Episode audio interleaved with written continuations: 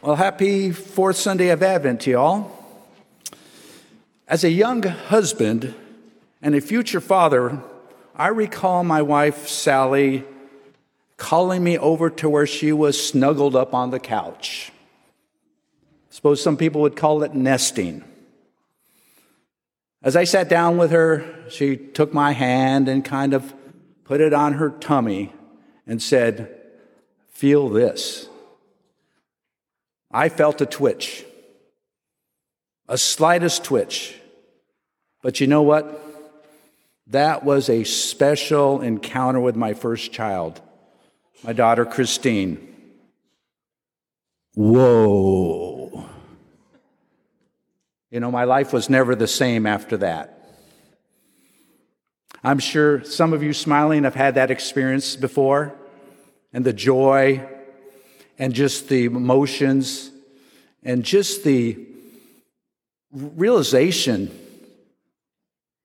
that you together brought in a life.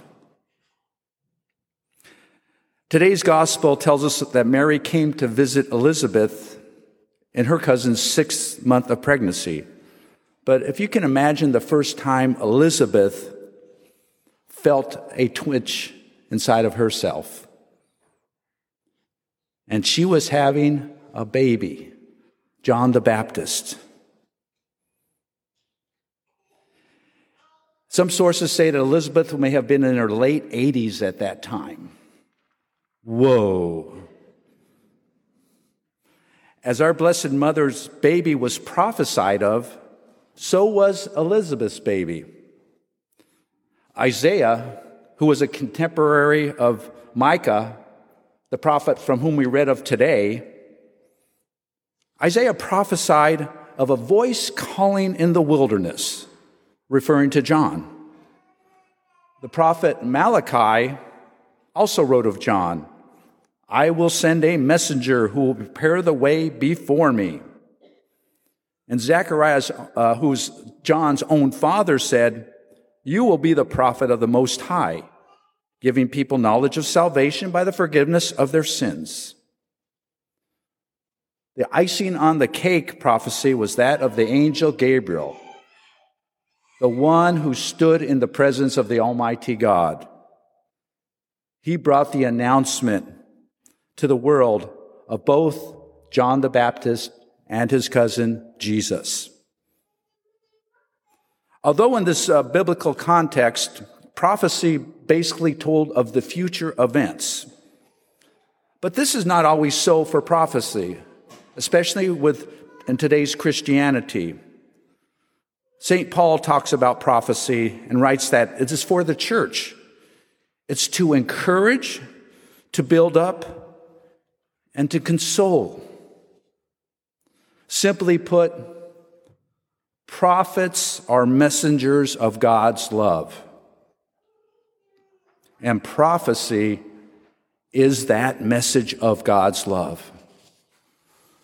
In today's gospel, we see that Elizabeth prophetically responded to the visitation of Mary. Most blessed are you among women, and blessed is the fruit of your womb. And Luke further uh, records our mother's response. My soul proclaims the greatness of the Lord. My spirit rejoices in God, my Savior. Moved by the Holy Spirit, both Elizabeth and Mary give the message of God's love. By virtue of each of our baptisms, we have that same Holy Spirit in each of us. It's the same spirit that moved on the prophet Micah, the spirit that moved Mother Mary. He who moved Elizabeth, moved her son John the Baptist, even to the point of doing somersaults in the womb. Like them, we are called to be prophets. We are called to bring that news I'd like to give you three points on how we, as the lay faithful, can do that. How we can be the prophetic voice of God this Advent and Christmas season. First thing, majorly, we need to realize that we each have Holy Spirit in us. We have that same spirit that Micah had, that Mary, Elizabeth, Zechariah, John the Baptism, and even our Lord had. Holy Spirit is in each of us, and He wants out. Number two, as we live our lives during this time, whether it be uh, interactions with our family, in social events, the season of travel, last minute shopping, pray a simple interior prayer to Holy Spirit and ask Him to guide your actions, guide your words. Ask Him to empower you to be a prophet of the Most High, right where you're at. And number three, step out in full confidence and in His power and grace. In your words, what you speak, what comes out of this mouth gate, have it reflect what He's telling you. Have your actions, your activity reflect Him. Intentionally do that when you go out. Before you enter a situation, think about what you're going to say. Some of us may come into family situations where it can be a bit awkward, even complicated. Before you enter in, just reflect on that and ask Him to give you the right words to say, the right actions, even the right facial and body responses. He's in you and He'll help you do that. So, again, number one, affirm within yourself that you do have the Holy Spirit. Number two, ask Him to guide you.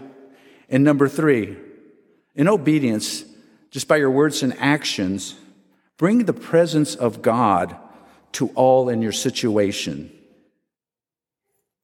Brothers and sisters, I encourage you fulfill your call as a prophet.